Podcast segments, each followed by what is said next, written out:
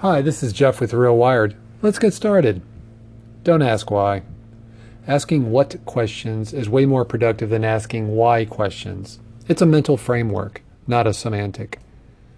Which of those questions are you asking more often?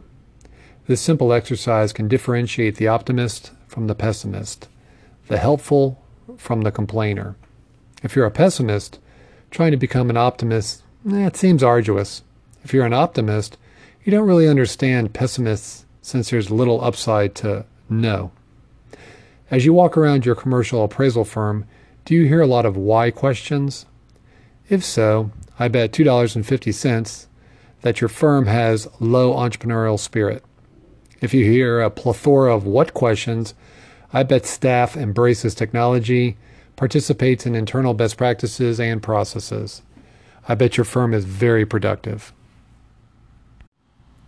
Five why questions you should stop asking yourself. Why are our appraisal fees so low? Why do I have to work from home? Why do I have to respond to bank reviewers? Why can't I get on the approved appraiser list for Bank X? Why should I get my MAI?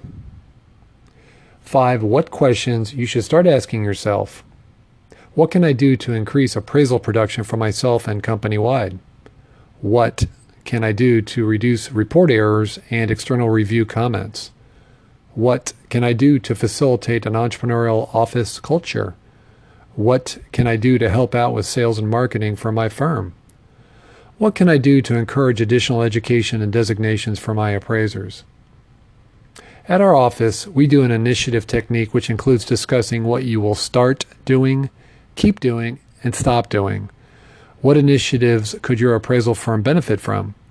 For example, an initiative might be determining the actual cost of your appraiser's inspections. I guarantee that the second your appraiser gets in their car, their hourly revenue drops precipitously. An inspection initiative might look something like this. Let's start using an appraisal workflow platform, such as RealWired's Manager web based application. Smiley face.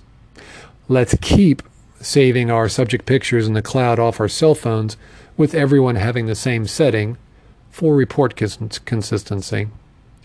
Let's stop using Excel to try to manage all our jobs in progress. Ask, what's the benefit for this initiative? A significant drop in inspection hours. Batching will result in two, three, or even four inspections in one day. This initiative might involve your appraisers communicating with one another more often. Maybe start using a CRM to consolidate schedules.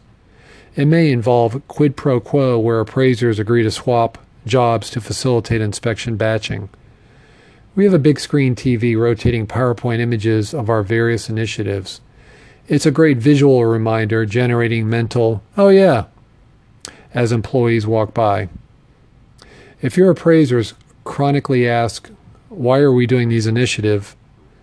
It's a teachable moment. Or if you get chronic resistance, perhaps an exit interview. To be fair, communicate your expectations for initiatives. Start, keep, and stop. Don't ask why. Well, thanks for listening to our Real Wired podcast. Have an awesome day and weekend. Thank you.